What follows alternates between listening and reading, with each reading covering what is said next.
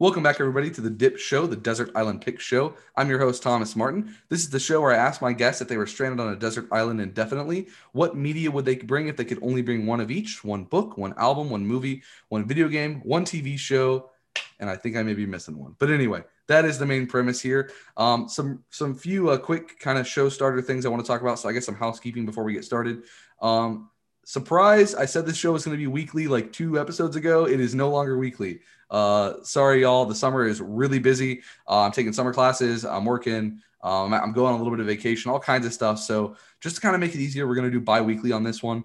Um, so far, I still got some great guests lined up for the summer. It should all be perfect. So I'm still going to bring you guys some great content going forward. Um, but instead of every week, it'll be weekly, same time. Uh, Friday, Friday mornings is when I'm going to be, be posting them. So keep an eye out for that. Um, secondly, uh, uh, the kind of big secondary nerdy podcast or even nerdier podcast that I've mentioned before on the show um, has uh, progressed. So that will be posted hopefully within the next two to three weeks. Uh, that recording will be happening next week. It's going to be a big session. I mean, this is going to be like a four to five hour podcast.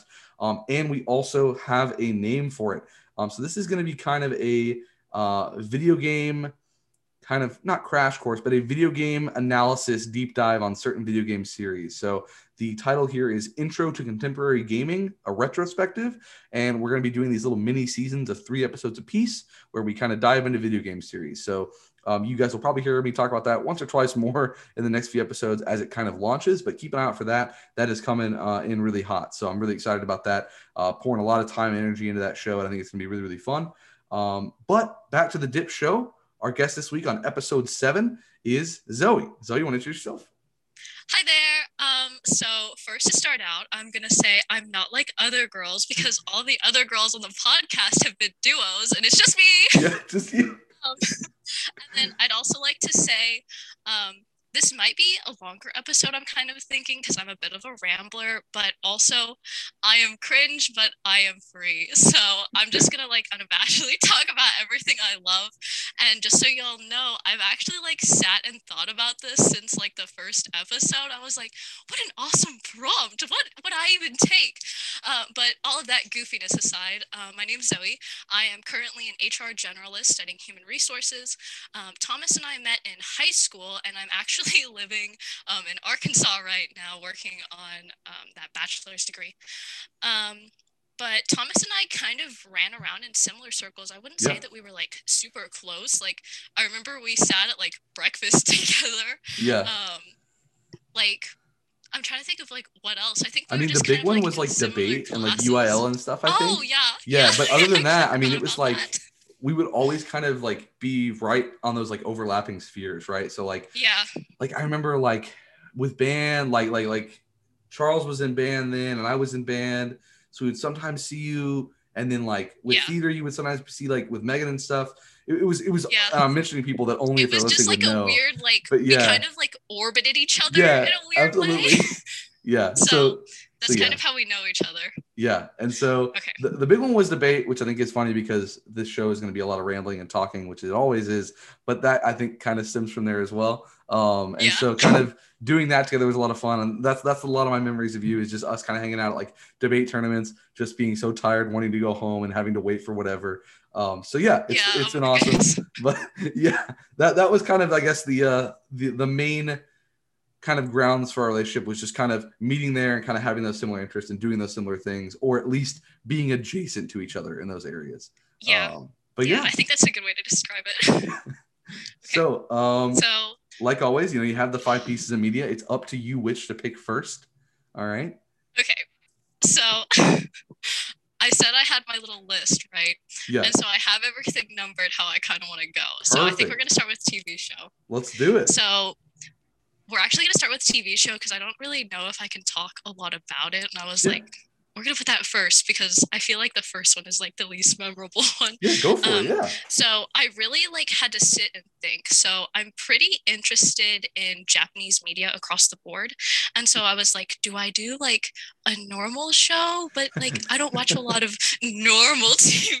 Yeah. And so then I was like, okay, so for the very first like thing that came to mind was Full Metal Alchemist Brotherhood, but that's not gonna be my pick. Okay. And so like I think on most of these, I'm gonna kind of cheat it a little bit because I'm gonna do like a normal pick and then like a Japanese media. Go for pick. it. Go for it. so, um, uh, for my for my first pick, I decided for like normal TV show, I'm gonna do the comedy show Portlandia. Have you seen it? Oh my god. oh, that's a conversation we'll have in a second because that is its own ball of wax. Okay. So, so I decide like I did a lot of thinking. I was like, okay, normal shows. Like I watched Teen Wolf when I was a teenager, but I don't think that I could deal with that like on an island. yeah. And so then I was like really thinking about it. I'm like, okay, we're do a comedy show because like everyone else has done a comedy show. yeah. But then also like Portlandia appeals to my humor so much. Like my dad and I watched it together, and actually I don't even think we finished it. But each segment you can technically watch like by itself, and like Oh, sure yeah. it kind of has like It's so overarching like that. plot Yeah, lines. absolutely. like it's just so weird.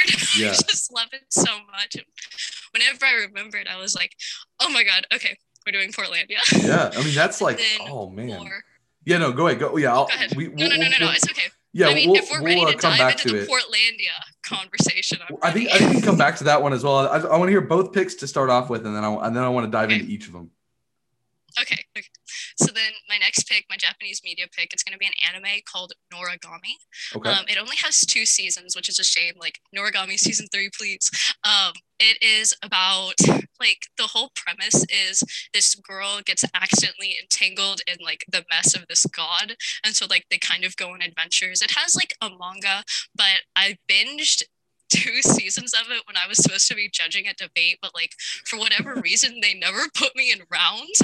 yeah. Oh my gosh. I was Okay. just Yeah. able to binge two seasons of anime, and I got paid for it. So for those that don't know, when you judge debate, it is such a like temp type job where you know you're, you're there's a check at the end of the day, but who knows what you're going to be doing. You could have done per like I for me, I did persuasive extemporaneous mm-hmm. speaking for the majority of my debate career, and they got me judging like poetry or something. All right, so like that can happen, or like with Zoe's case, they just don't give you anything to do because maybe they don't have enough people or whatever. So you can just kind of hang out. I mean, I myself, I've played entire hours of Breath of the Wild on Switch uh, at, at debate tournaments that I've been trying to judge. So I've been there, you know. So my question is, like, was it just that short, or was it like you just had that much time? Um, I think it's both. So it's two seasons, and I think it's like 24 episodes long.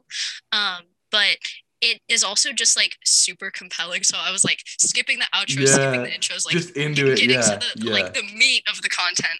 Um, and so like it 100% draws you in. It's such a good storyline. All of the characters are really well rounded.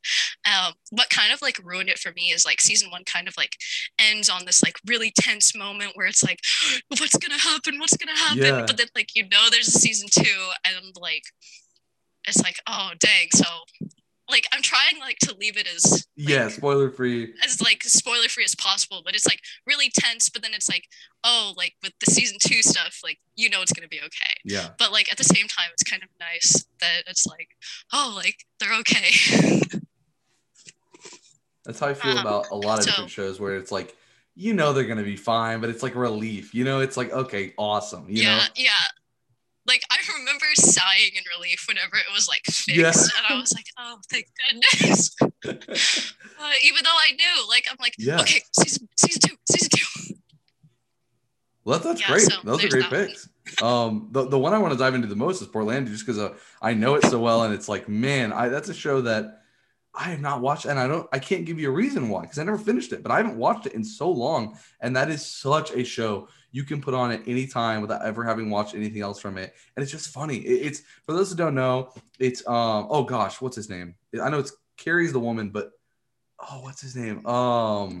The names elude me. I know it's not it's not Bill. Hader. It's one of the SNL alumnus from like the mid 2000s. Oh my, I feel so bad because he's so good. I'm gonna look it up Yeah. while we're talking because I feel that bad about it.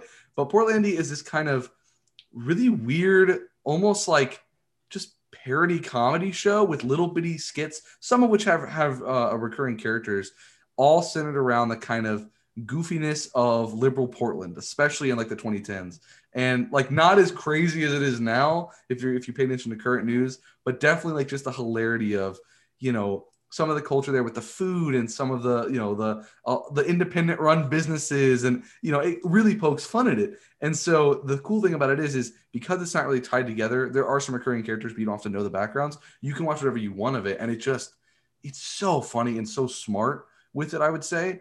And i think for the island it's like oh my god that's almost near perfect. Because also i mean i love a lot of that kind of weird like weird absurd comedy. Like i know um uh, Tim Robinson yeah. has a really great one called um, "You Should Leave." Or I think you should leave. It's like one season on uh, on SNL, um, or not on SNL on, on Netflix, and it's like it's good, but it's really short and really intense. Portlandia is so much a show you can just put on and kind of relax to.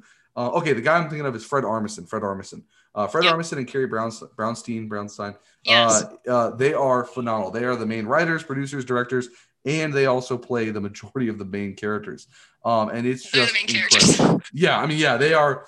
They play different versions of themselves in terms of like they'll do spins on themselves, they'll do totally new characters, they'll do they they'll have like a gender swap where they each play a different character and they kind of overtly play these like basic stereotypes and stuff, and it's really really funny. Um, and I think also it's just it's really like really well shot for how kind of basic yes. it is. It doesn't need to be that well shot, but like yes. the the intro is yeah. honestly like, phenomenal.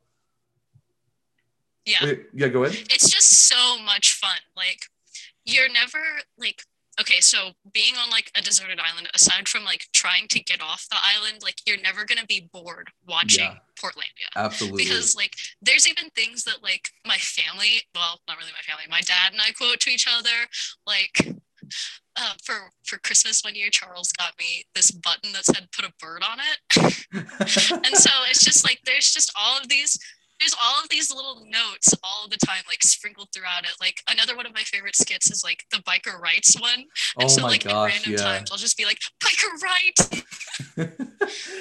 it, it's that kind of show where it's like, and I hate to say this because I don't mean to like trash on a lot of SNL because I think SNL is overly hated, unfortunately but it really is like imagine all the great SNL skits that you watch that you're like, damn, that's really funny. But like you don't have to watch the whole episode. You know what I'm saying? Like, like, like oh, that's a good skit on YouTube. Yeah. That's hilarious. I'm not gonna watch the whole SNL episode. And the show is just full of them. It's just like back to back. And I think like like for me, I'll never forget that kind of intro, like with the music and like kind of the, the really cool, like it's very yes. like it's very like kind of green hued, like digital camera basically montage of Portland, but it's beautiful and it's like yeah. honestly really nice. And then you get into just this goofy, stupid show, you know? Yes, exactly, exactly. Oh, and so whatever whatever I realized, I was like, okay, my normal show is gonna be Portlandia. I was like, I cannot wait. Now I like want to go and rewatch it. So absolutely, yeah, I'm gonna have to go back and look at it because I just forget that I haven't been watching. It is very long, but it's like it's long. Yeah, you don't have to watch the whole thing. So that's the good thing. Mm-hmm. Is like if you're on the island, you can just watch it forever and just kind of pick back up wherever, you know? Yep. Um, but yeah, honestly, oh man, like I will say, not to get too political here, but one thing that I think is hilarious is I always use that show as an example of, well, liberals never make fun of themselves. I'm always like, dude, Portlandia is wrong. the best. It's the best at that because he's like, like Fred Armisen is a pretty progressive person, but he's just like, no, yeah. this is goofy or this is stupid or this is, you know, just like something that that that you should be able to make fun of because it is kind of silly, you know. Yeah. Um, and I love that about it. But that's that, those are some great picks. All right, that that, that was you. honestly, you know, you you you started by saying like, oh, the first picks are kind of not as memorable. That was that was pretty damn good, right? That's pretty good. well, I was just worried about it because I'm like, I don't really actually watch a lot of TV. Like, yeah. I watched a lot of anime at one point, but like lately, I just haven't even been watching anything. Yeah. Um, and so on that note, I've actually been listening to a lot of music. There you go. All right, perfect segue. So, so the next uh, segment is uh, albums, and I really had a hard time with this one. So, I have like three picks on here, okay. but I'm not sure that I'm actually going to go with like all of them. So, yeah. my like first thought was like, okay, like should I do like Fall Out Boy, who's like such a huge like influence on my life? Like I listened to them like all throughout high school, blah blah blah. Like they were my band. Like they were my artist of the decade. I'm like, now we're not gonna do Fall Out Boy. And so then I was like, okay, well, given the time frame, you know, like Water Parks just dropped a new album called Greatest Hits. You just go stream it on Spotify. It's really good. Um, so I was like, maybe I should do like a Waterparks album because also at the same time I was like binging all of these yeah. Waterparks albums. Um, so then I was like, okay. But then I really started thinking. And I'm like, you know, most of the time when I'm listening to music, it's because I just want to vibe and chill out. Yeah. And so I decided I was going to go with City Girls Neon Impasse because it has one of my all time favorite songs on it. Um, and so City Girl is just like this really cool lo fi artist. And uh, the song on there, I actually don't know how to pronounce it. Um, because it's like Korean and so like I don't want to butcher it, but it's like one of the first songs on the album. It's on like every lo-fi playlist. I believe it's pronounced G GN Okay. Sunset, um, but it's the one that's like do do do do do do do. Okay. Yeah. Yeah. that yeah. probably did not help you at all. No, no, no, Like, I mean, if you're I- familiar with lo-fi, I was looking probably- at it. You probably know what I'm talking about. Yeah, I was looking at. it, I was like, that sounds familiar, and yeah, I recognize a lot of it. I recognize a lot of the names and tracks and stuff. Yep. Interesting. That's honestly a really good pick. I don't think we had anyone pick anything even close to like a lo-fi type type sound. I mean, it's always like instru- It's always like artists with vocals and instrumentals and the kind of basic stuff. But that's really good idea, especially Yeah, for so, like, forever. my- My original thought was actually like an OST for Howl's Moving Castle because I really like Howl's Moving Castle oh as well. And I'm like, an OST is always going to be good because it's just like something cool to vibe to.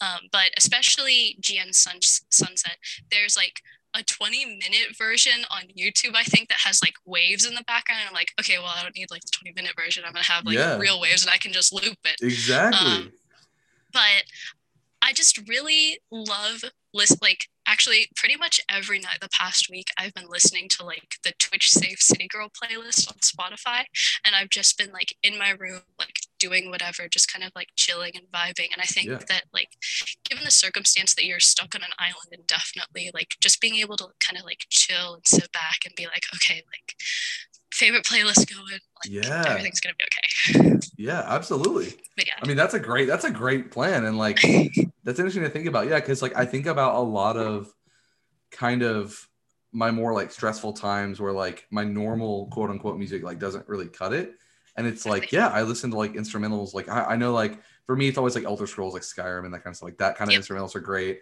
Um, I know like I'm playing The Last of Us right now for for the, actually for the other podcast I was talking about, and oh my god, for such a depressing, anxiety ridden game, the music is just beautiful. And it's like I've always gravitated to that when I'm feeling kind of stressed or overwhelmed. And if you're just stuck on this island forever and you're kind of like homesick or whatever, that's honestly a great kind of plan. And lo-fi is so interesting. I want to talk to you about this because I want to hear your opinion on it since you s- seem to listen to quite a bit of it. Okay, like Okay. it seems like such a kind of like early Gen Z thing. Like I, I, I think about, I'm like, when? Because I thought about this recently, and this is a tangent for our listeners. I know the show keeps getting longer, but people seem to be Love it. enjoying it. So yeah, um, lo-fi is so fascinating to me because I love it. I'm not like a massive fan of it. I don't know a lot of the artists, but I do like the lo-fi that I have on my playlist and stuff. I do enjoy. I look back on it like, where the hell did this come from? Like, you know, rock, jazz, hip hop, they all have these like evolution, these histories. Lo-fi just seem to appear, you know, and it's like I can think back to like we had a, we had a teacher when we were in high school. Now a good friend of ours, Mr. Donaldson, uh, Michael, by the way, is his first name, uh, who who used to play this stuff Still all the him time. Donaldson. Yeah, and so he used to play this stuff I all don't even first name him. Yeah, well, I, I know one thing too is yeah. like when you when you when you give him when you give him the Michael, he doesn't really like that all the time. Um, he, he- he's a fun guy, but uh, yeah, he used to always play that, and he used to always have that like in the classroom or like you know before when we were working on stuff or before class. That was like my first major memory, I think, and like seeing those YouTube playlists that are the the the loop of the girl studying, you know, and with the headphones Yeah. and it was lo-fi. That's like my first memory of it. But like, you know, wh- when did you get into it, and like what what what is your kind of journey with it been? Um, okay, so I think that mine's pretty similar to yours in that like whenever Donaldson would play it in the classroom. Um, but I also think so this is gonna be like kind of goofy, but you know, cringe but free. Um I was on study Tumblr Nice.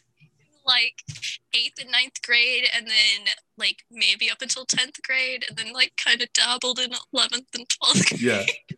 Dabbled a little bit like before like school starts you know it's like get that study motivation Yeah.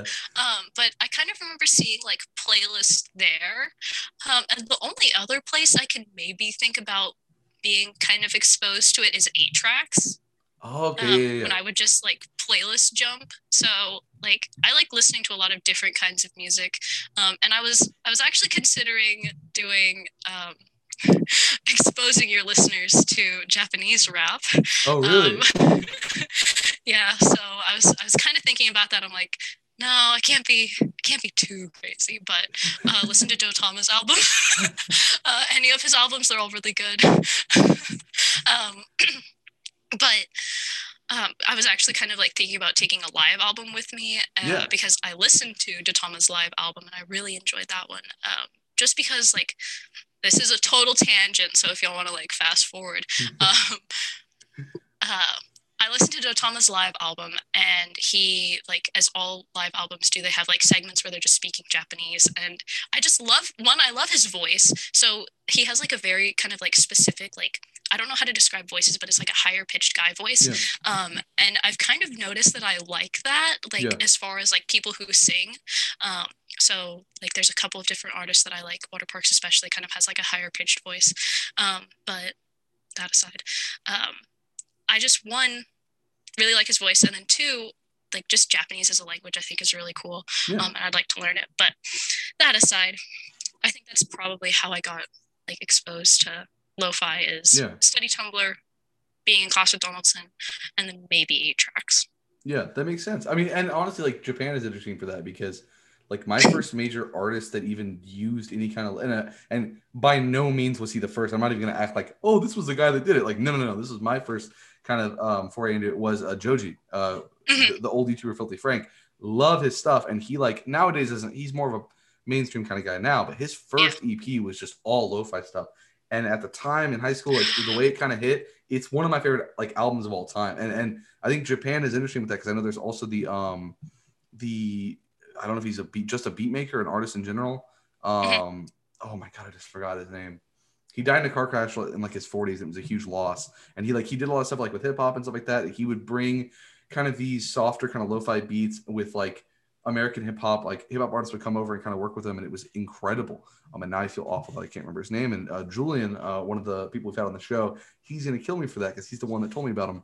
Um, so anyway, but yeah, no, that kind of vibe and that, and that kind of like, Okay, before Yeah. we move on, Yeah. you mentioning Joji actually like unlocked a memory of you and I. I think I was like, I'm gonna start this YouTube channel. I'm gonna interview all of my friends and their creative processes. Do you remember that? oh my god, yes. And you showed me, you showed me on the car ride back, Joji, and I remember I was like, I need to like check him out more. I never Yeah. did, but that I think was also another early listen, exposure to know? lo-fi. give him a listen. I mean, his he, to be honest, like his newer stuff is great. It's fantastic. He's returned a little bit to some of the, that lo-fi roots, but he's like, I mean, he's a big artist now, so he's like, he's Yeah. not having to rely on that kind of production anymore. But that first EP in tongues with like, it's got a blue cover. It's him like underwater and Yep. stuff like that. Phenomenal. Like it's underrated in my opinion. It just it doesn't do anything groundbreaking. It's just really good. Um, and for lo-fi especially, it's phenomenal. But um, yeah, no, give that give him a listen. Um, I forgot about that. Oh my god. Um, yeah, I was kind of like preaching the gospel of Joji for a year or so because his stuff just to me was like, oh my god, this is so good, and and it was such an interesting thing. I think we are seeing, especially in our generation, YouTubers and celebrities that like have not done anything musically, getting into music and just being really good at it or really creative, um, and just kind of like, whoa, that's like different, you know. And so like, uh, Joji was a honestly controversial, just kind of like dark comedy YouTuber who went really far sometimes, like did some kind of crazy stuff, and just completely abandoned it to become this like really kind of serious music maker. And it's amazing, you know. And so, yeah, absolutely, check him out. Um, for all the listeners that haven't uh, uh listened to him, check him out. Um, but yeah, no, that was that was, that was a great pick. Um, and honestly, uh, I was gonna mention one other thing that you reminded me with when you talked about Japanese rap, and that is Japanese city pop. I have not gotten too much into it, but I've gotten just I've dipped my toes in just a tiny bit. Phenomenal, so good. Like you know, like the use of like almost like the jazz instrumentals, but then like the kind of synths and the keyboards. It's it's incredible. You know, have you listened to any of that? Um, I honestly don't think I've listened to a lot of like Japanese city pop specifically. I've okay, so I'll be honest, I've only really dabbled in Japanese rap, and that's because of a multimedia project that I got interested in. Um, that will probably blow people's minds if I talk about it. Um, but I ended up like getting into this like multimedia project that was based around the concept of Japanese rap, and then I was like, okay, like I want to actually understand like like where it's taking its inspiration from. Yeah. so then I started listening to Japanese rap and oh good lord, it's so embarrassing. I love Japanese rap. Yeah. Do I understand it? No, but I really just love listening to it. Like their flows are so interesting. Yeah. Um, so like I'm gonna kind of promote another artist. Um, Creepy Nuts has a song um, that translates to how to get high legally, and so in the song it's talking about like. Um, like the main chorus line is sex and drugs and rock and roll. um, spoken in English, but it's like talking about how like listening to music will give you like the same effect as like yeah. having sex, doing drugs, like all of these other things. And so like the music video is really fun because it's uh, it's a group of two guys. It's like the rapper and then the um, like the MC or whatever. Yeah. And he like the MC is running around with like this boom box, like breaking into like these people like doing drugs and stuff. Yeah. And then it's like uh, it turns into like this whole concert. It's so cool. I love it so much. Um, so that's that's creepy nuts. Um, Dotama is just a real. Dotama's story is kind of cool. So from what I understand, Dotama is a, like a Japanese salaryman turned rapper. Oh, really? Um, and so he has one song that was like he he ended up like producing a song for that Japanese rap project, and uh, it like kind of references one of his other songs and it's talking about like the Japanese like business culture. And then uh, I'm specifically gonna shout out Morning Rush because it has Ken the 3600 on it, which I he's another rapper I really like. Um, and like just Morning Rush is such a good song. Like it's so like light and fresh. I really Yeah. love listening to it. Um, but it's talking about like getting up in the morning and like getting through the slog of the day, which I really relate to being an HR generalist Yeah. right now. I can imagine. yeah. No, that's that's fantastic. Yeah, I mean, I'm gonna have to check some of that out for sure. I, I've dabbled a little bit in like international like rap a little bit. I'm, I'm more on the other side of the uh, of the Atlantic, where with like with, like Mhm. a lot of the UK rap, some of the uh, like in Nigeria, they got some really cool guys, like that kind of stuff. And so I need to I need to check Yeah. that out for sure because I I think that right now, rap internationally is kind of how rock was like in the 80s and 90s, where it's like people Yeah. are really doing some cool stuff internationally with it. We just don't hear about it because we're in America. You know, we're isolated with it. Right. It's, it's usually just English music. Um, so interesting. That's that's actually really cool. I'm gonna check them out.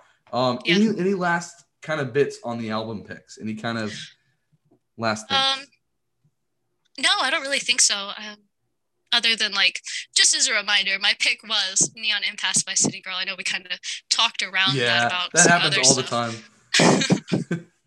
Oh, um, I guess I kind of want to add this in. Um, like, by no means am I versed in like the culture and the history and like the struggle behind like American rap and like where it comes from. Like Japanese rap, like is a derivative of like what American rap is, and like talking about like the struggle and the history behind that. And, like, I don't mean to say like, oh, like I prefer Japanese rap. Doesn't like that doesn't mean or negate anything. Oh, from, don't like, worry. No, The don't worry real about it. struggle. I don't Yeah, know. I like mean, no, it's I just kind it. of a thing that I was like made aware of like listening to that other media project. So I was like, hmm, I should like try and like branch out more and like understand. So that's kind of like where it comes from. It comes from like a place of like wanting to learn more about it. But I'll be honest, I haven't done my due diligence and like listened to like real American rap yet. Yeah. I mean, it's all right. Like I, I will say one thing to like kind of take a second for it. Like music to me is fascinating because I've seen as someone who grew up with every freaking genre almost imaginable, either like given to me through like CDs, whatever, you know, blah blah blah, or me kind of seeking it out. I've always been kind of just like loving it all. And some people Yeah. get really defensive about their music, and sometimes rightfully so, right? Like but I think what's funny is every genre has such a deep history, oftentimes of struggle and of Yeah. telling their story that I think is pre- in, in some ways equal, but only some are like kind of gatekeeped. So, like for Yeah. example, I've seen a recent movement with country where not the kind of country you'd see on the radio, but some of these kind of like really like kind of rough, like poor communities like in Appalachia that be like, look, this music isn't about like party, like our music that we call country is not about partying and having fun and, or not having fun, but you know, partying and kind of you know getting girls and whatever. It's about like the struggle and it's about like living here and like getting through the day, like, you know, like hip hop was in the 80s and 90s and even today. But like like you know, the roots of the music, right? And so I Right. think that like don't worry about it. I think that one thing that I think people could benefit from, this is my opinion here, is doing both, enjoying the music and learning about it, where you know, okay, this is what it was, you know, from. It's not just the kind of radio hits and the fun of it. Like I do kind of cringe a lot, like with you know, I love TikTok, like kind of, but like I cringe so much when I see music that is just artists like pouring their soul out and people are just like doing dances to it. It's like, guys, yeah. like, come on, you know, but you know that it's just music right so yeah don't yeah. worry about that um and like you know and, and i used to preface it. I think that it was going to be a big deal but like yeah. i don't know i just kind of wanted to like say like hey like I'm interested in Japanese rap, and I've only checked out Japanese yeah. rap, and I think it sounds cool. I don't know the it's history. all good, and you don't, you know, you don't owe. Yeah. Like that thing too is like, you know, you don't owe people. Like you can enjoy stuff. Like you know, for example, this goes into cinema too. I love a lot of like artsy fartsy kind of cinema, but it's like when people are like, "Oh, well, the, the Avengers or the Marvel movies, those are those are not cinema." It's like, shut up! Like they're movies, and people enjoy it's them. Like and they're movies; they stories. are cinema. yeah, it's like it's fun. You know, you don't you don't have to explain to somebody why you like it, like to a certain extent. Yeah. So yeah, don't worry about it. And I used to have a disclaimer on the episodes. I just kind of stopped doing it. Of like, hey, like right. nobody on here is an expert by any means. Like, yeah. even the fields that we most of us major in, we are college students. We're not experts at, at all. You know, we're learning.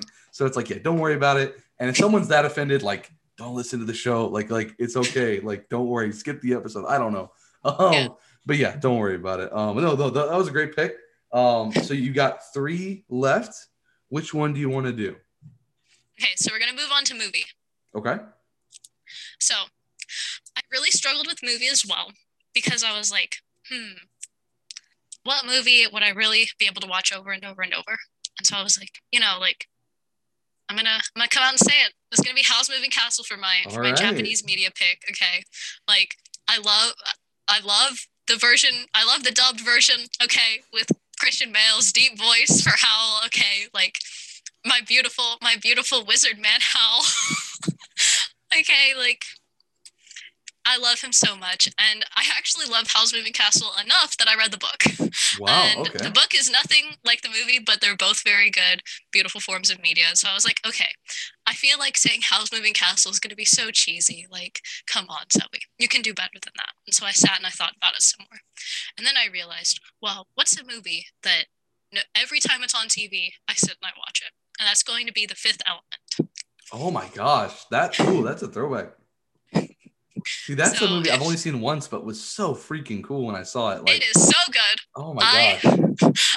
My family and I quote it all the time. Very like my whole family. Yeah. We quote it all the time. Like it's just like a part of our vocabulary. Like there's so many good scenes and there's so many just weird scenes in the movie yeah. that oh my gosh. Like it's so quotable. It's so much fun. It's just like it has every element. Like it has action, it has adventure, it has romance, yeah. it has saving the world. Like you can't go wrong with it.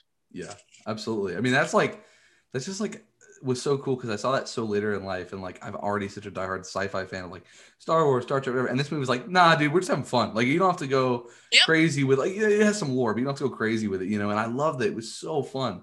But I, okay, so yes. for those that don't know though, because I'm gonna tell you something that you're probably gonna hate me for.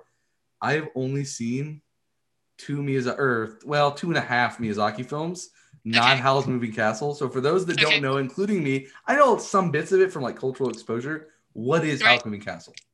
Okay, so Howl's Moving Castle at its core is uh, the movie version is a story about romance. Uh, it follows the the plight of poor Sophie Hatter, who gets cursed to be into being an old lady, um, and so then the only way to break the curse is true love. But however, at the same time, there's a war going on, and nice. um, so you know, just like the trials and tribulations of falling in love and also dealing with a war, and you know, dating a wizard. okay, that sounds actually really good. I need to watch it then. That's interesting. That might have been like a too hyped up answer, but I mean, Miyazaki never seemed to disappoint. I just haven't. I will say the biggest tragedy to me right now is that like good classic anime seems to be a lot harder to come by.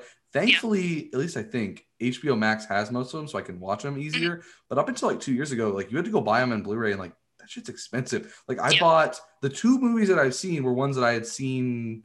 I don't even remember how, but I loved them enough to buy them, and that was Grave of the yep. Fireflies, which is just heartbreaking.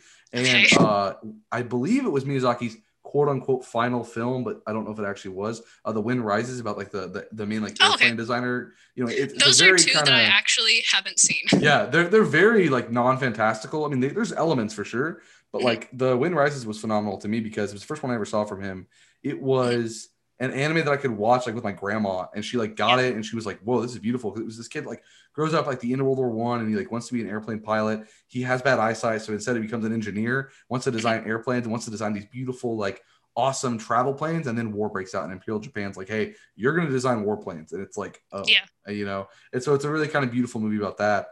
Um, but I, I will say like anything Miyazaki I've ever seen has been great. And, and I remember I saw bits of um, Princess Mononoke and Porco Rosso, I think, in Donaldson's mm-hmm. class.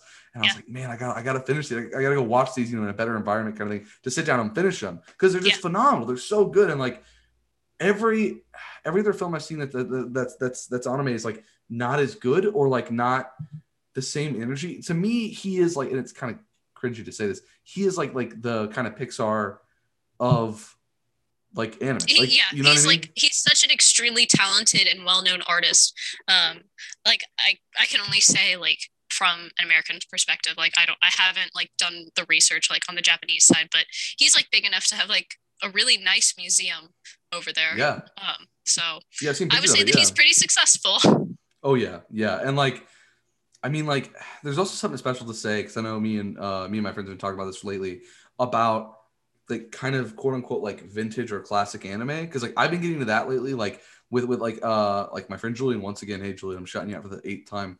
Um he showed me Akira like last fall for the first time we sat down we watched it and it was glorious. It was so freaking good like and to realize that that's like one of the like pillars of, of what anime is is like wow you know? And for those that kind of like casually watch like you know Naruto or whatever and like I never watched like classic anime as someone who's watched a little bit of both or at least enough of both to like kind of know the difference to me it's the hand drawn it's the kind of the way the cels seem to move you know the way the art is just colored. It's like it's just it's so much more gritty and kind of real you know? Yeah yeah. Miyazaki has always had that to me. Yeah. And what i also like about like miyazaki's films is like obviously you can just like sit and watch and just like enjoy it. But then uh, like from my understanding you know he is very um how do i say this? Uh he has very clear stances and if you know what you're looking for then you can see it there and you yeah. can see like the commentary that he's making on society Absolutely. and yeah. like the various like different things and i think that's just really cool um and then well, I, think it's a very I actually wholesome... saw oh sorry go ahead go ahead yeah no, uh, this is kind of like leading us in another direction, but uh, I saw this tweet and it was talking about how in Miyazaki films, um, they make sure to add space where the characters aren't like doing a lot, but uh, like stuff is still happening, and so like that space to breathe. Um, and so I was like, I've just been like thinking about that concept, like the space to breathe, mm-hmm. um, and how just how nice it is and like that's really kind of like what adds that depth um, giving you that space to breathe um, and allowing you to like absorb in every like message oh i just yeah. think that's real cool yeah no absolutely and like that, what i was gonna say like kind of that kind of ties into a little bit is like I think all the messages to me are so kid friendly because his stances, his commentary to me is never controversial. It's a very basic like, hey, let's not have war. Let's not destroy yeah. the environment. You know, that's like something I think everyone should be able to get behind. And I think that that concept of room to breathe is very fascinating. I think I've seen that too in a lot of live action. In in movies, you don't expect it either. Like I know I, the one thing that came to mind was Harry Potter, where mm-hmm. there's so many scenes where Harry's just like chilling out. And not always like because he wants to he just has to think through things. I think that's not only like good to develop a kind of sense of personality to a character and kind of feel like they're more grounded but it also for like a kids movie shows kids like hey guys you can stop and like breathe and think and like kind of take a moment for yourself yeah. you know? It's not all action and adventure. Yeah. Well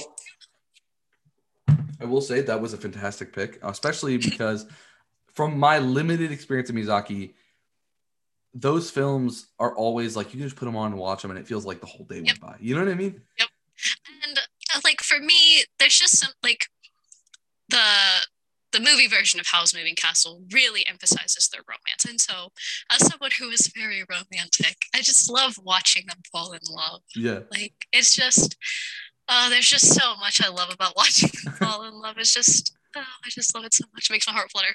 Yeah. Um, if you want, I'll go into like the book differences. The book talks yeah. about talks more about um, like the world around them, and it looks a lot more into Sophie as a character because, like, obviously it's a book. You have time to explore that. Um, and this is also kind of good because I was going to talk about books next. Perfect, yeah. last, so. Um, just kind of as a segue, uh, I really enjoyed the book because they are fundamentally different stories. The war is actually not as big in the book, Okay. um, and it's actually kind of a I guess spoiler, even though this book has been out forever and ever and ever, and it's Yeah. like a kid's book, so you can get through it in a day. Um, it talks about like there's like there's like time travel kind of okay. like okay actually I, I say time travel it's not really time travel it's like space hopping so like they go from one area to a different area Okay. like Howl is from like Wales, and like I just remember reading parts of it being like, "What is going on in this Yeah. book? like, this isn't anything like the movie." But I knew that going in. Um, and it focuses more on like the Wicked Witch and how like the reason the witch cursed Sophie is because Howl was like interested in Sophie. And so, like, she was interested in the witch Ah, okay. Or- Yeah. like it's just like it's kind of a lot more tangled and like there's like some really cool like threads that like don't really make sense in the movie but make a lot Yeah, more sense in, in the, the book, you know because yeah. like it's the book Yeah. That um, happened. but also like they are two fundamentally different pieces of media but they're both so good and they both have Yeah. good messages yeah. I love that. I love when that check happens. out And the that, book if you want that happens all the time. Like I, I know like my big one is World War Z. It's one of my favorite books of all time. And the book Mhm. is the movie could not be fundamentally different. Like the book is about zombie, it's a zombie book. It's about like this like very realistic, almost like journalistic uh archive of different stories from around the world of this fictional zombie apocalypse where the zombies are these slow walking classic kind of zombies. And it's not about one person, it's about all these people, right? About the world. And the Mhm. movie is a freaking action movie with Brad Pitt as the main hero. And then the zombies aren't just the zombies running, run like they at are a light horde. speed yeah, right and they're like a uh, they form these like waves and stuff. It's so weird. And so it's like, okay, so you just said like F the whole the whole source material, but I do like it though. It's a good movie. yeah You know, so yeah, I love when that happens. Like when you can have both, they're not the same, but they're good. And then yes it- to me, it makes you want to go back and watch them. Like, like really random, kind of very short tangent. One thing that I've seen is a problem with that when you don't do that is the Disney live action remakes, especially Lion King. It's like this is the same movie with just photo like like if someone made a fan video on YouTube of, hey, I made the opening scene of Lion King with photorealistic animals, I'd watch that. I don't want to watch a full movie that is just Lion King with photorealism. You know what I mean? And so Yeah. when you don't at least mix it up a little bit, Yeah. it's like, why would I watch the other one? Or why would I watch the lesser one? You know what I mean? Yeah. So with books, that's actually good that's a good thing i haven't even thought about that yeah, I mean, it's just you know, why would I like like I, I'll give it another example too. I love Ready Player One. Do not hate me in the comments, and there's no comments. It's Spotify and stuff. But but I, I get it. The book is really cringy and really cheesy, but I love it. It's like popcorn movie, you know. But Yeah. the movie is just kind of like, oh, that's that's cool. It- they're different, but like I don't think it's that great. And so I've never been Yeah. like, oh, I want to go back and watch the movie. It's always I want to go back and read it, you know. Yeah. So with books, speaking of books, um, what is your book pick? Okay, so book pick's gonna be kind of fun. Um, I sat and thought on this a while, also because apparently all I do is sit and think from the way I've introduced every single one of these. Um, but I was thinking, should I do like a classical book, like some kind of like Grimm's fairy tales thing, or maybe I should do like I have like a nice like Barnes and Noble pretty copy of Alice in Wonderland that I haven't gotten Oh, around to yeah. reading, and so I'm like, maybe I'll do Alice in Wonderland. I love Alice in Wonderland inspired things. Yeah. Um, and so then I kind of ended up settling on the Eragon Inheritance Cycle series. oh boy. Uh, so I was a dragon girl as a child. oh my gosh. like, you know, the concept of a horse girl, just kind of like that, but dragons. With like dragons. any any kind of dragon media I could get my hands on, I was reading. Um, and so I remember like I remember watching the Eragon movie like as a little girl and being like, oh my god, it's so cool. And then like a while later I read the books and then I watched the Eragon movie again and I was like, oh lord, this was an awful movie. yeah. Um, but there is specifically one scene in Eragon that like really sticks out to me even to this day. I haven't read the Eragon books since I was in Arkansas the first time. Um, and so that probably doesn't help anyone except for like a few really close people, but that's probably like it's before high school. So still So, a while, yeah. know, eighth, yeah, eighth grade. I don't know. Um, I like categorize all my time by where I was living. Yeah. so, um, like Texas, Arkansas one, now Arkansas, Arkansas two, the, two.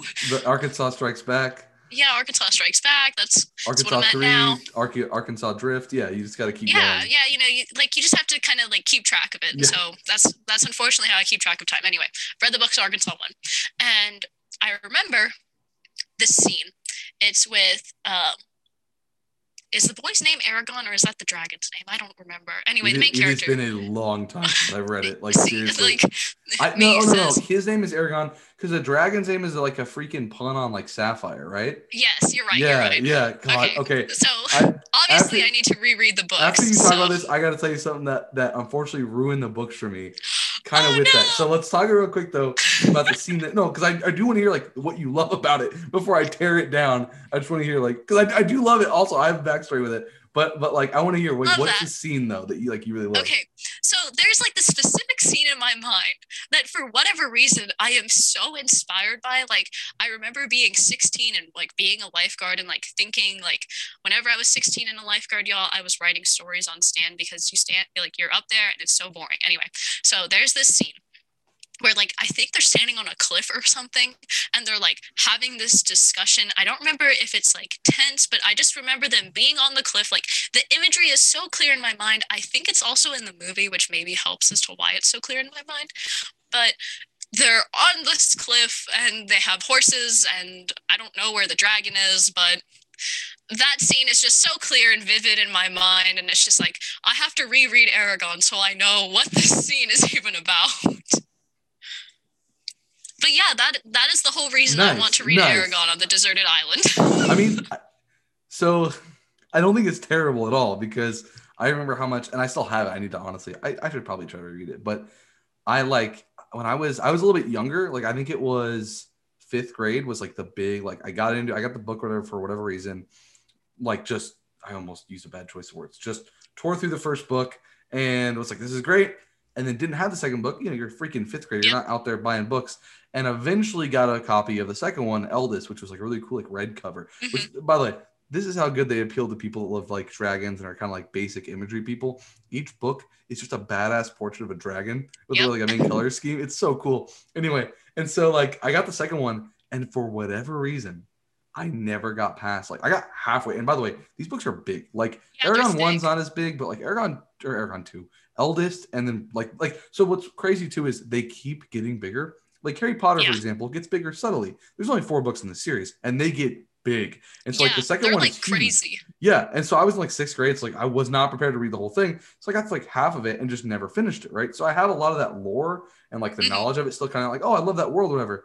But I, I went back. So for the for the listeners that probably heard this three times now, I used to work at Barnes and Noble, and I went back and I I literally there's a really cool program Barnes and Noble. I hope this isn't secret, where you can check out a, any kind of hardcover book they have, as long as they have more than one in stock, and as long as it's a hardcover, you can check it out for I think like a week or so. Um, it's kind of like a like a cool like lending kind of program thing. Um, as long as you don't you know you don't damage it, whatever. So I checked out Eragon again because my copy was just falling apart, and started reading whatever. I was like, this is kind of cool, you know. And then like was kind of like reading whatever. And I was just kind of getting back into it and kind of like rereading online some of the stuff about the world, whatever. And someone pointed out a crippling review of it that stuck in my head and I could not unsee it. Oh Eragon, God. at least the first book, is just Star Wars in this fantasy world. And I went, no, no, no. And the more you look at the characters and the detailed plot of like this, like this, like MacGuffin device, you know, the egg that gets Yep. like stolen in the very beginning from an attack and is like portaled somewhere. It's like it, it, it's Star Wars, dude. And it's like it just for whatever reason I could not finish. I was like, oh, like this is just I couldn't past it. And I know that the second, the third, and the fourth book are definitely not that. They're really cool. And I remember the second book had this cool thing about like these elves and Yeah. this whole extra world. But for whatever reason, I could not finish the first one because all I could think was, this is just ripping just off Star, Star Wars. Wars. Yeah. So that's the thing I heard about it that like had kind of killed my hype of it, you know? Surprised that it killed your hype. Like you being such a big Star I Wars know. fan, I I, guess would have. I know would've what thought- happens. I don't But know. I would have thought that you would have been like, "How are they doing this differently?" Like, "Oh, this scene is supposed to be this." Like, mirror, like whatever. I find out stuff like that. I'm like, "No way!" I know, and I genuinely don't know why, because like I already read it, so it's like I already know how it ended, but I just don't know. I just for some reason I was like, oh, okay, and and, and part of it maybe because when it comes to like fantasy, I'm way behind. Like I I own both the first two books of the Game of Thrones series and the whole Lord of the Rings trilogy and have never read them. Like this year, I'm my big mission this year, and thankfully, fingers freaking crossed, I am almost done with the first book. Is to get through get through the main Lord of the Rings trilogy because I got through the Hobbit like when I was a kid, never got through these. So with fantasy, it's also maybe because when I realized, oh, I've already read this and I already know the main plot of the first one. Let me just go read something else. I, I kind of want to get checked off my bucket Yeah. list anyway. But yeah, maybe one day I'll return to it because I mean, like, I've heard that they're really cool and that, and that they get really like kind of mm-hmm. cooler. But yeah, mm-hmm. just that first book, you know, Star Wars. But no, like as a series, too, I think it's really cool to kind of bring on because to me, the benefit of it also, and this is for anyone out there that's even remotely interested in reading fantasy, it really is like kind of like this is going to insult both Eragon fans and Lord of the Rings fans. Like to me, it's like Lord of the Rings Junior, where it's like Yes. it's so much easier to read. And like, Yes. look, I love Tolkien. I'm reading him right now, but Jesus Christ, okay, he is like too much sometimes. And so Eragon, it's like a very basic lore, very basic maps. I mean, like all that kind of stuff. And I think you that can follow along with it Yeah. and it's enjoyable. It's just like a good standard fantasy that you'll be able to get through. It's going to suck you in. It has good characters. It has a obviously it has a good plot. Um, and like you're going to be able to like lose yourself in that world. And that's kind of what I was thinking about yeah, um, as I was making my picks is what am I going to be able to like really lose myself in? Because you know, like boredom is going to kind of be the biggest deal on the island. Like yeah, because I think you've kind of like set it up to where it's like the main point of the show, you know, is to focus on the media. And so Yeah, it's yeah, like, yeah. okay, So so you don't need to worry about, you know, that's why I I don't people have like, to like yeah, I tell people, fishing. yeah, don't pick like a fishing guide or like a Morse code book. Like just play the game, you know? Yeah, yeah. Yeah. So, So yeah, that's that's no, I think that's perfect because yeah, it, it's it's a it's a book you don't have to like strain yourself to read, but it still immerses you in that world, and it is a cool world. Like I remember there was some really fascinating things that world did that I thought were just so well done. Like yeah, sure, it's derivative from Star Wars, but like one cool thing about the world is there's like a weird like religious kind of cult thing that like with like the weird I remember it's like the weird like spiked yeah, it was a whole like thing. spiked Yeah. tower town, and like they had they had to get through it for whatever Yeah, reason. then- I think like the egg had passed Yeah. through there or something. and like I remember some cool things too is like um like most fictional worlds, just gonna say it, their maps suck. Even Tolkien, sorry. I know he's like the first one to do it, but like Jesus, you go all over the place and you're not really sure what's what. Like there's no rhyme or reason, right? Like and and with with with that world, it's like yeah, yeah, the the West Coast is the main inhabited coast, the main civilization, blah blah blah. The middle is just desolation. We don't know what's there, and then the far east is maybe something simple to to the chase, still fantastical, still mysterious.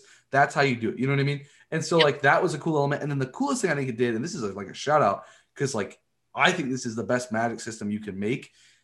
I hate magic systems that are unclear. Like I love Lord of the Rings so far, and I love The Hobbit, but oh my god, Gandalf and the other wizards are just doing stuff, and there's no real metric for how, why, mm-hmm. wh- how much power can they use up, right?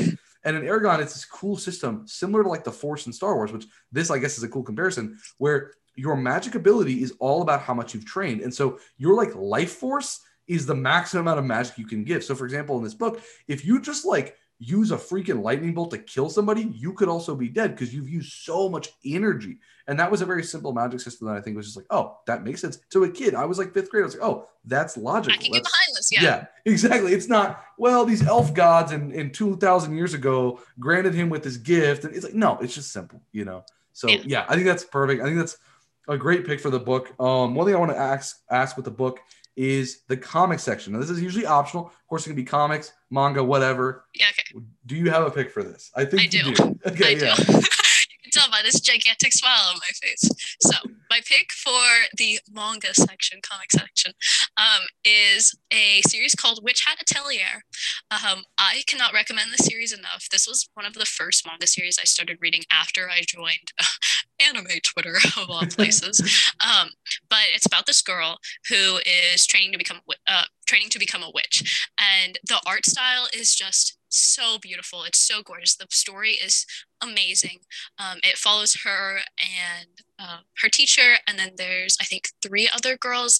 I actually haven't like caught up with it. I'm actually a little bit behind. Uh, okay, I say a little bit. I'm I'm a lot behind. Um, but it's literally such a fantastic series. It's just absolutely beautiful. Um, and like the art is uh, the art is just to die for. I actually have like all of the translated English volumes. I have it as like a collection on my bookshelf, and then I actually Nice. have another um, series by the same author just because I love this author's art style Yeah. and just like how they write. I just love it so so much. Um, so that's my pick is Witch Hat Atelier. Nice. And I would nice. if you're interested in manga and you're into fantasy, um, I would definitely check it out. It's really super cool. It has obviously magic um, and witches, and it also has like a huge like good versus evil um, complex in it, and it's just oh, it's just so good. Like I cannot. I cannot say enough like how much I love Witch Hat Atelier. Interesting. I'll check it out. That's I, I haven't heard of it, and that sounds really cool, especially with like Mhm. how it's still going. Because I know a lot of like the the big like manga series are done, or Yeah. they're just on like issue like four hundred something. Yeah, so you know? this one, um, from what I understand, it's relatively new. Um, and so it's like, I think it's serialized pretty regularly. Nice, like I said. I'm pretty behind on it. I honestly haven't been consuming a lot of media except for video games lately. Nice. Yeah. Yeah. Well, speaking So- of oh, well, actually, no. Shoot. Before you go into video games, the Oh, little yeah. mini one. Yeah. yeah the, the the fun one. What food dish would you bring if you could just snap your fingers and have it on the island? okay, so this is really cheesy. A couple years ago, okay, I say a couple, I think it was actually like five or six. Cracker Barrel had a very delicious summer, limited summer themed dessert called the S'mores Campfire Brownie. and for my birthday last year, I found a copycat recipe and I made it myself. So that is what I would take. It is a layer of graham cracker, like a graham cracker crust, like a really thick, fudgy brownie, and then there's a marshmallow that, like, whenever you make it at home, like, you like make the graham cracker crust and you Yeah. make the brownie layer and you bake it and then like you take it out and you let it cool and then you like lay all the marshmallows on top and you stick it back in the oven on the broil setting so that way it like broils and so it would be s'mores campfire brownie Wow. some vanilla ice cream That sounds insane. Oh my god. it's so good and it was Yeah. actually really easy to make Yeah, I mean that sounds like a really fun. Like, okay, it's not too complicated. It's not like a cake or something where you have to like really go crazy with it. Interesting. Okay, yeah, and that would be man, that would be really good for the island because like, yeah, there's no way you're gonna have Um, a terrible marshmallows or. i have a terrible sweet tooth so it Yeah. has to be something sweet See, I'm really not a sweet tooth, but s'mores is like one of those exceptions where it's like, oh my god, they're just so good, you know? s'mores s'mores are one of my favorite Yeah, favorite And I- foods I hate trying to make them like just like like my family has a fire pit type thing in the backyard because then you gotta like drag everything out and it's like you, you know you drop stuff, it gets messy, it melts all over your hands. Like I love just kind of like having that's them when that's they're the enjoyment though yeah. like, but what I love is when you make it's, them it's about the experience That's true. That is true.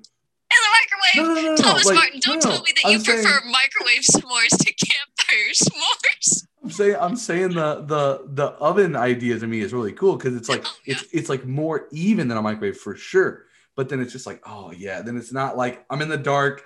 There's smoke in my eyes, you know, because I do love the experience. But oof, sometimes it's like Experience. It's, it's the struggle. It's the struggle for the sweetness. maybe that maybe that is a good point. Maybe that is a good point. And, and honestly, I will say like it also depends a lot of times like what you're using, right? Like like is it a good enough Yeah. graham cracker? Is it a is it a shitty marshmallow? You know, is it shitty chocolate? I love dark chocolate, but but I don't think for s'mores. I feel like for s'mores it's got to be milk chocolate. It's got to be It's gotta be sweeter. you know what I mean? Yep. Like I love dark chocolate, but not for s'mores. You know, but you know that's that's great. That's fantastic. Um, so the last segment, all right, video game. I'm very curious because I know you're a gamer. I'm very curious what you're gonna pick for this. Don't hype it up and make me sound like I'm a gamer. I'm like, okay, so I'm always like, I wish I was a gamer girl. And all of my friends are like, Zoe, what are you talking about? You are a gamer Yeah. girl. so I thought long and hard about this. And I was like, okay, do I choose? Do I choose something goofy like like Slime Rancher? No, I can't do Slime Rancher. And so I was whenever I first started thinking about it, I was really invested in Hades game. Oh my So I was yeah. like, Hades game's gonna be the perfect pick, you know, like it's an endless like roguelike dungeoner. Like you can't go wrong with it. But I was like, no, no, no, no.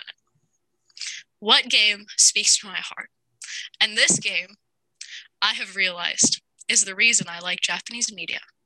Because whenever I was very young and I was still living in Missouri, we bought this like random deluxe edition of this Japanese RPG game called Atelier Rorona. what? So, so Atelier Rorona is a very cute Japanese RPG game based around the concept of alchemy and cute girls doing cute things. And so tell me more. Tell me more. You can buy these bundle packs that have like they're like set they're set up as like trilogy games. So I would take one of the trilogy sets, um, preferably all of them. But basically in Atelier Rorona, this is like the very first like ported edition. You know, like it's the big deal. I have like an art book from it that I have just always been fascinated Yeah. with. And I really like, I was thinking about it. I'm like, why do I like Japanese media? Oh, well, it's because of that goofy game that you played when you were like 10 or 12 years old. So game is about this girl named Rorona, and she is having to, like, she is a an apprentice to like this alchemy teacher. And the alchemy teacher is just like totally deadbeat. And in order to save the alchemy shop from being shut down by the kingdom, you have to like complete all these time tasked, time timed tasks. So like I think like one of them that I remember is like you have to build all these bombs. And so like you have to like use alchemy to make all of these bombs. And so there's like like NPC mechanics where like you have to like train up your team and so then like you go out into the wild and you collect materials and you come back and you like mix it up in alchemy Yeah. and then ta-da you have all these bombs. You have to turn them in. You have to like turn in so many. They have to be like of a certain quality and then there's like little bonus things. And so then you also have to like manage like how do the people in the town view you? And so you like take on these extra quests and then like you interact with like the townspeople and like you unlock like this sundry shop where like if you want to you can make extra stuff and sell it at the shop so you have more money and Yeah. like it's like this big like task management game that Yeah. is pretty much just like cute girls doing cute things um and I never actually finished Atelier Rorona, but like I've just been slowly buying up all of the games and they have them on Switch. And so I'm like, Yeah. I'm going to buy them on Switch and then hint hint, um, I'm going to stream them eventually. but yeah. I just want to like play all of these games. I'm like, okay, nothing else to do on the island. We're playing Atelier. So Nice. my pick is kind of like between like an endless game like Hades game, which is also a very good game, everyone. Uh, you know, like game of the year. Yeah. Um, but then also like my main pick is Atelier. But then I'm also gonna do a bonus pick Okay. because um, I cannot come on this show and not talk about literally the story and game that has like stolen my heart and my wallet. So it's time for the long-term ramble. I'm interested in a Japanese mobile game called Mahotsukai no Yakusoku, which translates to Promise of Wizard or Wizard's Promise, depending on like how you translate it. Okay. Um, Wizard's Promise is, at its most basic, um, a Japanese gacha game, which means that you use like the little in-game credits and you like roll in this little roulette, and then you'll get like so many little cards, and it's a card collecting game. Okay. Um, but the storyline and premise of uh, Promise of Wizard literally has stolen my heart from day one. And I am like so invested in, I'm actually going to call it Mahoyaku because that's usually what I call Yeah, it. go for it. Um, So I like can't ever actually form sentences about how important this game is to me without like wanting to cry because the storyline, every single character, just like every single thing is just so amazing and fantastic. Like I'm I'm getting emotional right now talking okay, about yeah. it. It's it is so important to me. Like okay, one of the big themes in Mahoyaku is about making promises. So it's about wizards. And if y'all can't tell, I love wizards. That's not, yeah. That already sounds really cool. I think it's been in like every one of my picks, a wizard. Um, but at its core, it's about this character Akira who gets s- stuck in another world with wizards. And in that world, unfortunately, the moon attacks the planet, and so the wizards have to stop the moon. and the wizards that you interact with are called the sages wizards because that is like what the player character is called. Um, is like the sage. And it's about the interactions and the relationships between each of the characters. Um, and so there are five different countries that like you like in Japanese games, there's always like units, and so like in this one, it's countries. Um, and so I have to like gush about my favorite character. His name is Rutile Flores. He is from the south. Um, he is literally the most perfect character in the entire world. He looks a lot like he looks a lot like Howl whenever he has blonde hair. So like if you ever decide to look at the Maho Yaku cast, which I suggest because they are all beautiful Ikemen. Um, um, the one that looks like Howl is my boy. So anyway, let me like let me just tell y'all a bit about Rutile Flores. Um, he is a teacher from the south. He has a younger brother named Metile. Um, but the pro- the like big deal about Metile and Rutile is that whenever Metile was being born, both his mother and Metile were dying, and Rutile uh, Rutile gave up half of his powers in order to save um, Metile. And so like Rutile could have been like one of the strongest wizards, but like literally, I think he says this word for word is like, I would never do that because I love Metile so much. And Aww. like I couldn't live in a world without Metile. And I'm like, no, no, my heart. Um, so anyway, like me gushing about Rutile aside.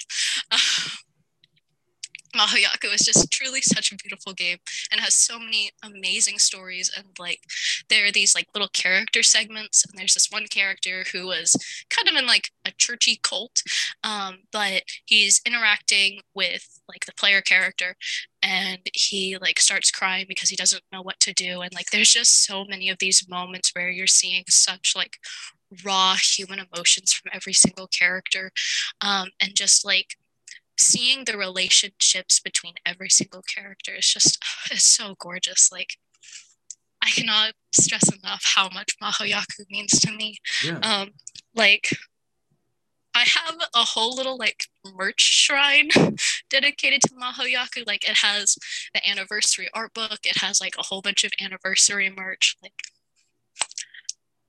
if you want, Mahoyaku is literally one of the most beautiful games ever, and I 100% recommend it to anyone, regardless of like, regardless of anything. The only problem is, is you have to make a Japanese Apple account. Thought, yeah, I was gonna um, that because well, I'm so, genuinely shocked because like in the West, mobile games are just kind of garbage. Like there's a few exceptions, but like I'm just shocked that there's not only is there that much of like quality that you're like you know praising it that much, but like there's yeah. like merch and there's like an art book. Oh my like, goodness! Whoa, you know, like there, there is so much. Like Mahoyaku actually just had a collab with a makeup brand wow. for like an eyeshadow palette. Like today, I just saw like they're having a jewelry collab.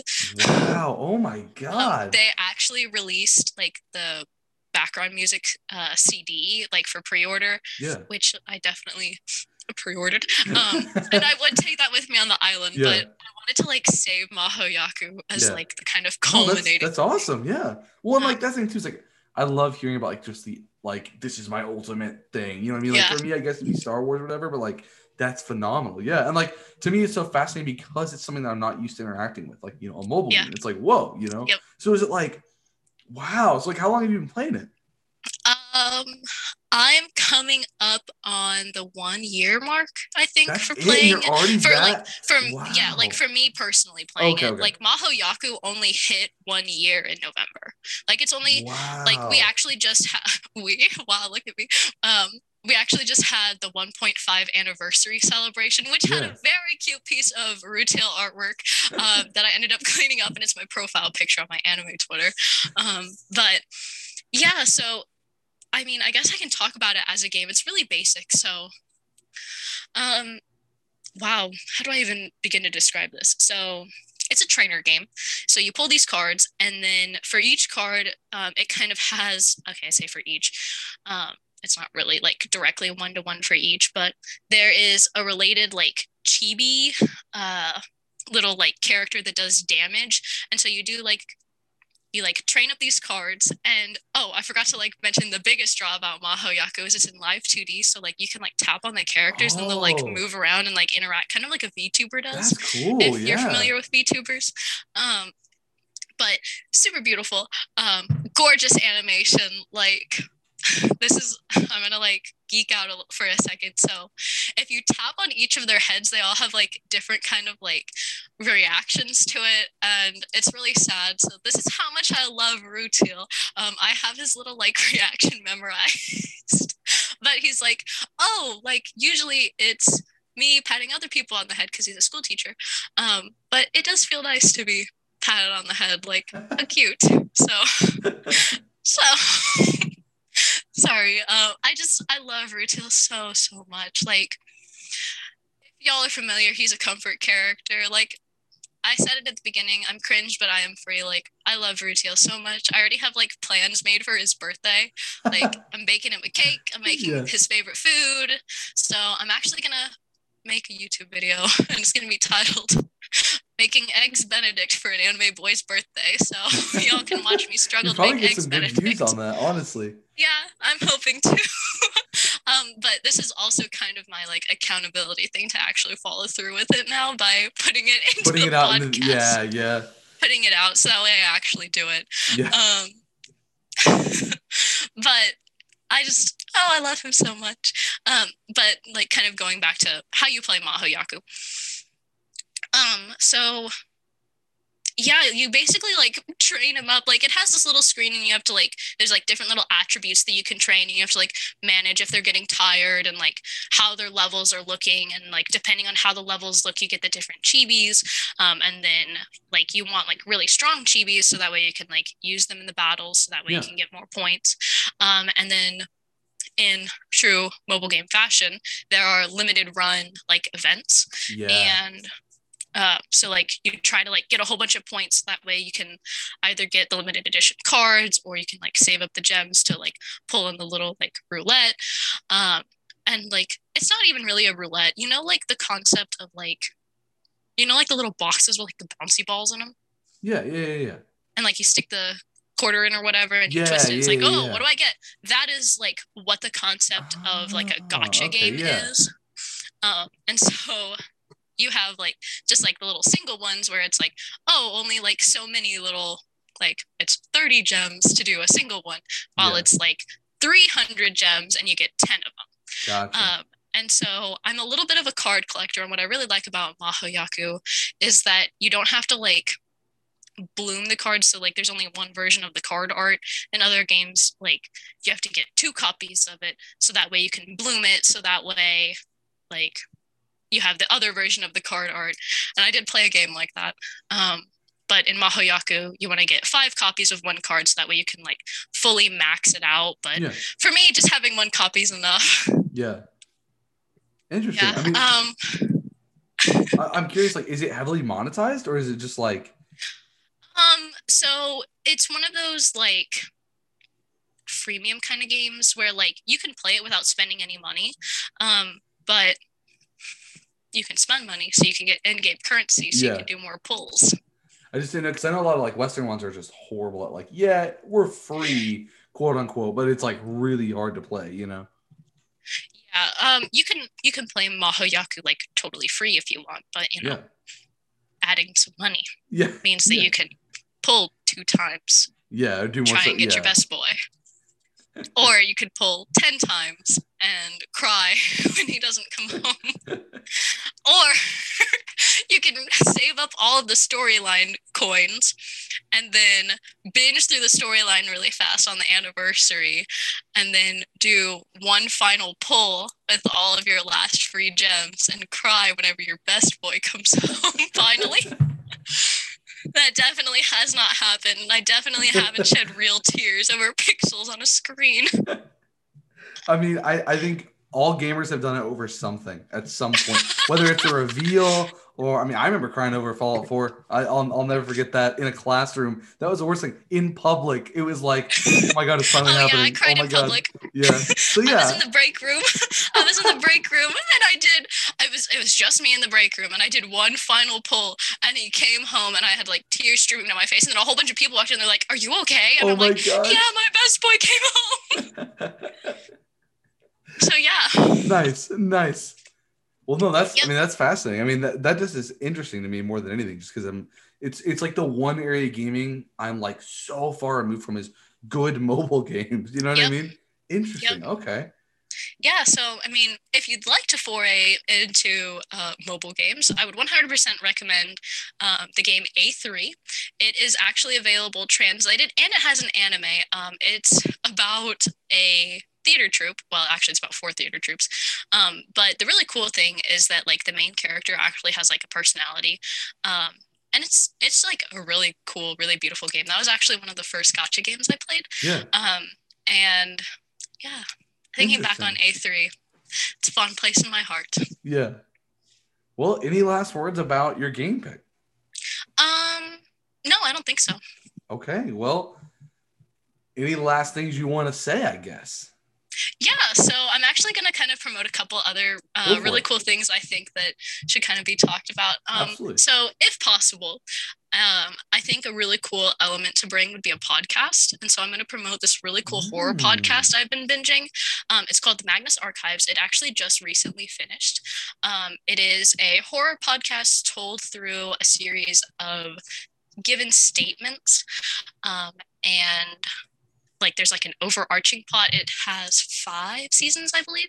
Um, and it's just a really really cool horror podcast that i like can't recommend enough i've been binging it at work in between listening to in between yeah. listening to episodes of this i cannot believe i have not thought of adding podcast in there that is yep. that is probably going to be a new I, I probably made like a mini segment just because i like the the clean five number for like the description and stuff but i'm going to add that in there yeah. for sure because yeah, like wow yeah i mean no that's a good point because like i love my basic podcast with news and video game news whatever but there are those just amazing podcasts. Like you know the classics, like like some of the more boring adult ones, like you know NPR and all yeah. kind of stuff. But yeah, just like those stories and those like really good, like almost anthologies and that kind of thing. Oh my god, yep. okay, that's awesome. Yeah. What else do you yep. want to promote? Um, let's see. I have a I have a little little list. Go for um. I was thinking about kind of promoting like either a multimedia project or a drama CD. Um, these are just really cool forms of media that I would also want to bring with me. Um, so a multimedia project is just like some kind of series that has more than one form. Yeah. Um, and I kind of hate to like I hate that this is the one that I want to bring with me just because it's a little bit cringy and like the the like anime it's not even really anime like I don't even know how to describe like what this is. So during the music segment, I kind of referenced um, a multimedia project about Japanese rap and like people who are versed in it or like yeah. people who are my friends and are be like, oh my god, here she goes again. Um, so this is a project called Hypnosis Microphone, and it started out as a series of um, CDs with drama tracks, um, and it was really cool. It was like kind of what bridged the gap for me from like anime and manga into like some of the more niche things um, in Japanese media. Um, and it's really cool personally, I think, because it's like a music project um, and it has like these cool drama CDs. Um, and then it also has a manga, it has an anime, it has a mobile wow. game, and it has like it has six different rap groups, six different rap groups, um, and each of them I think have two albums now, wow. except for maybe two groups. Um, and then each of the groups have to battle each other. And this is like they're like rap battles. Yeah. Um, and so people who knew me in Texas, like right after we graduated, I got really into it. Yeah. And I was always like trying to get people to like listen to it. I'm like, it's on Spotify. Like, you don't have to do like anything weird. Like, you don't have to download a VPN and then like switch your location to different. you could just listen to it on Spotify. Like, I think it's I at the time thought it was really really cool. I'm not as into it now, but yeah. it, it does kind of hold a special place in my heart. So hypnosis microphone is a really kind of cool thing that got me really deep into Japanese media. Like yeah. without hypnosis microphone, I probably wouldn't found I wouldn't have found uh, Promise of Wizard Maho Yaku. Yeah. So Interesting. Super, super, super thing thing that's yeah. super close to my heart. Um, and then just another kind of project I kind of want to promote, um, kind of on the similar vein, is Paradox Live. They have a kind of a wider range of music, but it's the same concept, um, where it's like these different groups and they have to do like these different battles.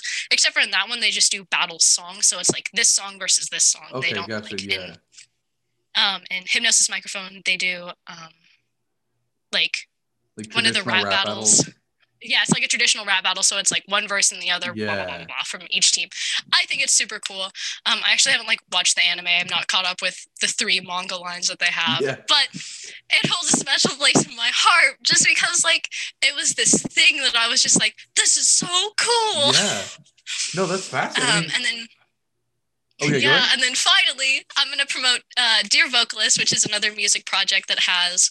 Um, I don't even know how many bands there are at this point. Excuse me, hold on. Excuse you. Sorry, No, I'm good. talking too much and getting excited. So, um, it has these different music groups, and they all have like drama track CDs. Uh, on this one, you kind of take the role as like each of like the band members' girlfriends, and Devo is kind of crazy, but like I would want it on the island with me just because I'm like Devo is cool. Um, you have to listen to the music on SoundCloud, though. Unfortunately, it is Yeah. region locked on Spotify. Um, but I'm gonna be the little Japanese media promoter. no, that's awesome. Though. That's really cool. I mean, it brings something different. Like, you know, everyone that I've had on the podcast so far. Oh my god, I think maybe everyone is in Texas right now except for you. I'm trying to think. There's any exceptions. So like, a lot of that culture is pretty similar or pretty based in America, pretty just kind of based. So that's really really cool though. Anything else? Yeah. Any, any kind of final notes or anything like that? Um,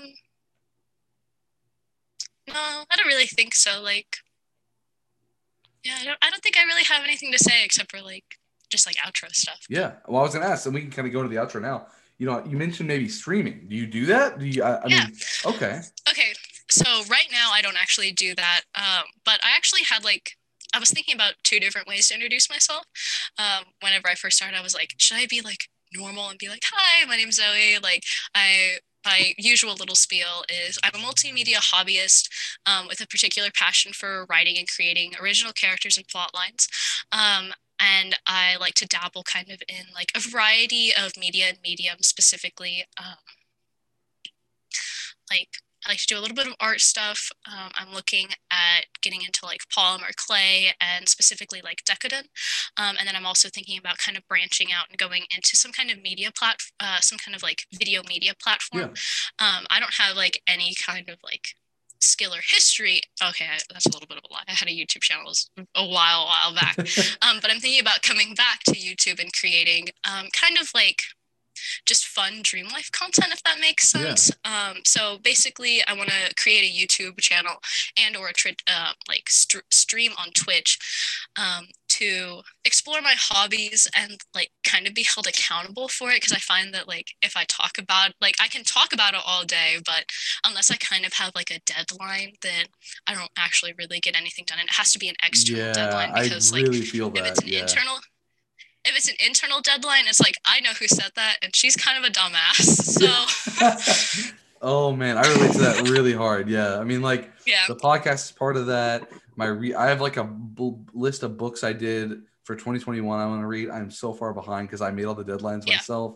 You know what I mean? So Yeah. I totally get that. Okay, yeah, Yeah. interesting. Well, yeah, I mean, let, it, let me know whenever you decide to like fully stream. I'll I'll shout it out for sure.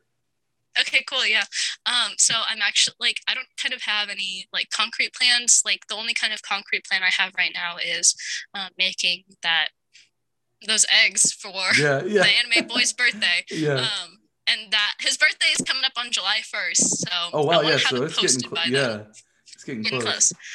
Um, but regardless, um, I don't know. I mean, if y'all would like to find me on my dream life stuff, it's going to be at the tag Zoomieyo, which is spelled Z O O M I E Y O. Um, and that'll be hopefully on YouTube. It's on Twitter. It's a locked account right now just because I don't have anything on it. I am on Instagram. There's nothing on there. Um, YouTube, Instagram, Twitter, and then maybe Twitch. Um, but I don't know yet. No concrete plans. Yeah. But as far as like if you want to find me, but if you're like really interested in anime content, um, I'm not really active on anime Twitter very much anymore. Um, but if you want, I guess you can follow my personal Instagram at Queen Zorr, uh, spelled like Queen and then Z O R R. Um, and I guess if you're like really super interested in like the other stuff that I kind of do, you can find me on Instagram at z.ie. Um, and that's my pin collection account. So Nice. that's kind of what I do right now. Perfect. Yeah, like it gives everyone kind of a broad array of like what to where to kind of find you, what to follow if they're interested, all that good If you stuff. want normal stuff, that's Queen Zorr. If you want anime stuff, that's the ZB Instagram account. Um, and then eventually, if you'd like to see some of the more creative projects that I plan on doing, that'll be at Zoomieyo. Perfect. Awesome. Well, thank you, Zoe. Uh, yeah, I want to say, like always, you know, thanks for coming on. Uh, it was awesome. Uh, you know, like always, I know it's more, it's weirder to do it on on virtual and all that kind of stuff. So thanks for you know finding a good time to do it and kind of be willing to do it. You know. Um, Yeah. Um, trying to think real quick because I get lost in, in what I'm gonna do for the outro stuff. Anyway. Yeah. So guys, that was the episode.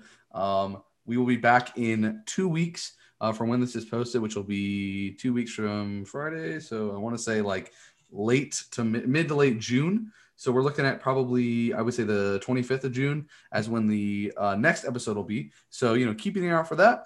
Um, around that time, maybe a little bit after, I'm gonna have my other podcast project up probably. So I will definitely be shouting that out on the next podcast as well as on like my social and all that kind of stuff. So you know, like always, if you want to if you want to follow me, uh, it's uh, Thomas in photos uh, on Instagram. Uh, Thomas and then in and then photos, no spaces, no none of that. It's just very simple. I somehow grabbed that a long time ago and got really lucky, and so I got it. Um, but yeah, I don't really post a whole lot, but when I do post major updates for the show, it'll be there on my story, that kind of stuff.